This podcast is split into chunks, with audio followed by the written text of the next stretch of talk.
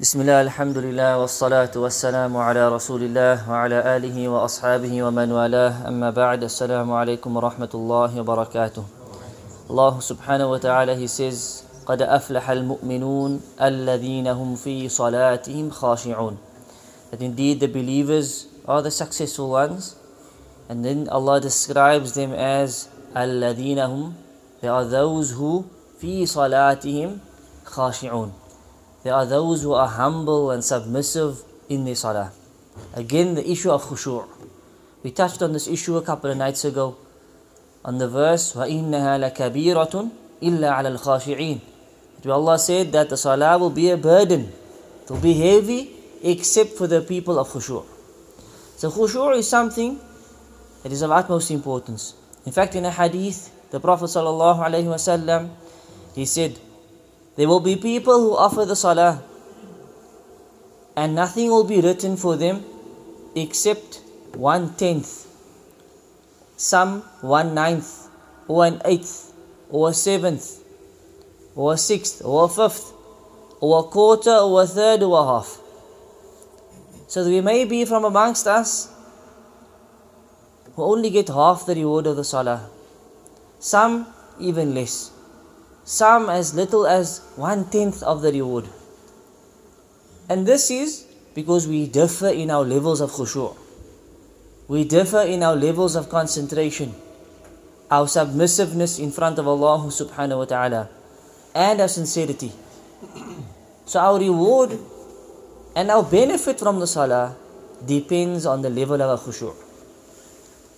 Ibn al-Qayyim rahimahullah ta'ala, he said, that the salah of the munafiqeen, salatul munafiqeen, salatul abdan, the prayer of the hypocrites is a prayer of the limbs only, is a prayer that is fulfilled with the body only.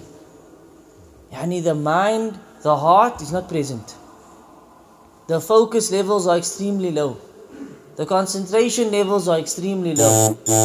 And this is the, one of the characteristics of the people of hypocrisy. That when they pray, this is the way they pray.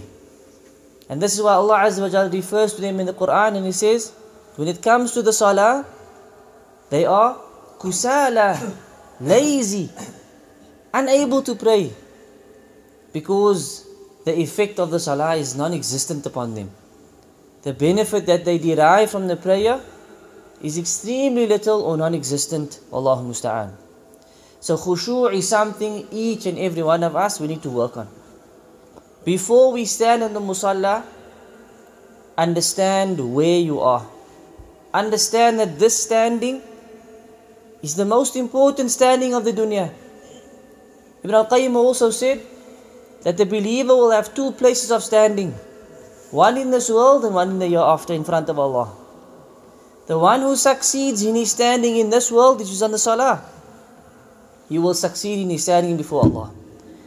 And the one who fails in his standing in front of Allah in the world, in this world, he will fail when he stands in front of Allah subhanahu wa ta'ala.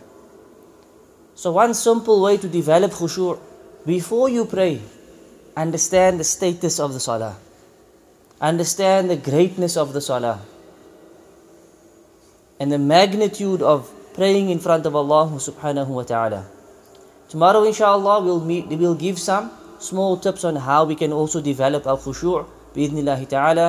وصلى الله على نبينا محمد وعلى آله وصحبه أجمعين والسلام عليكم ورحمة الله وبركاته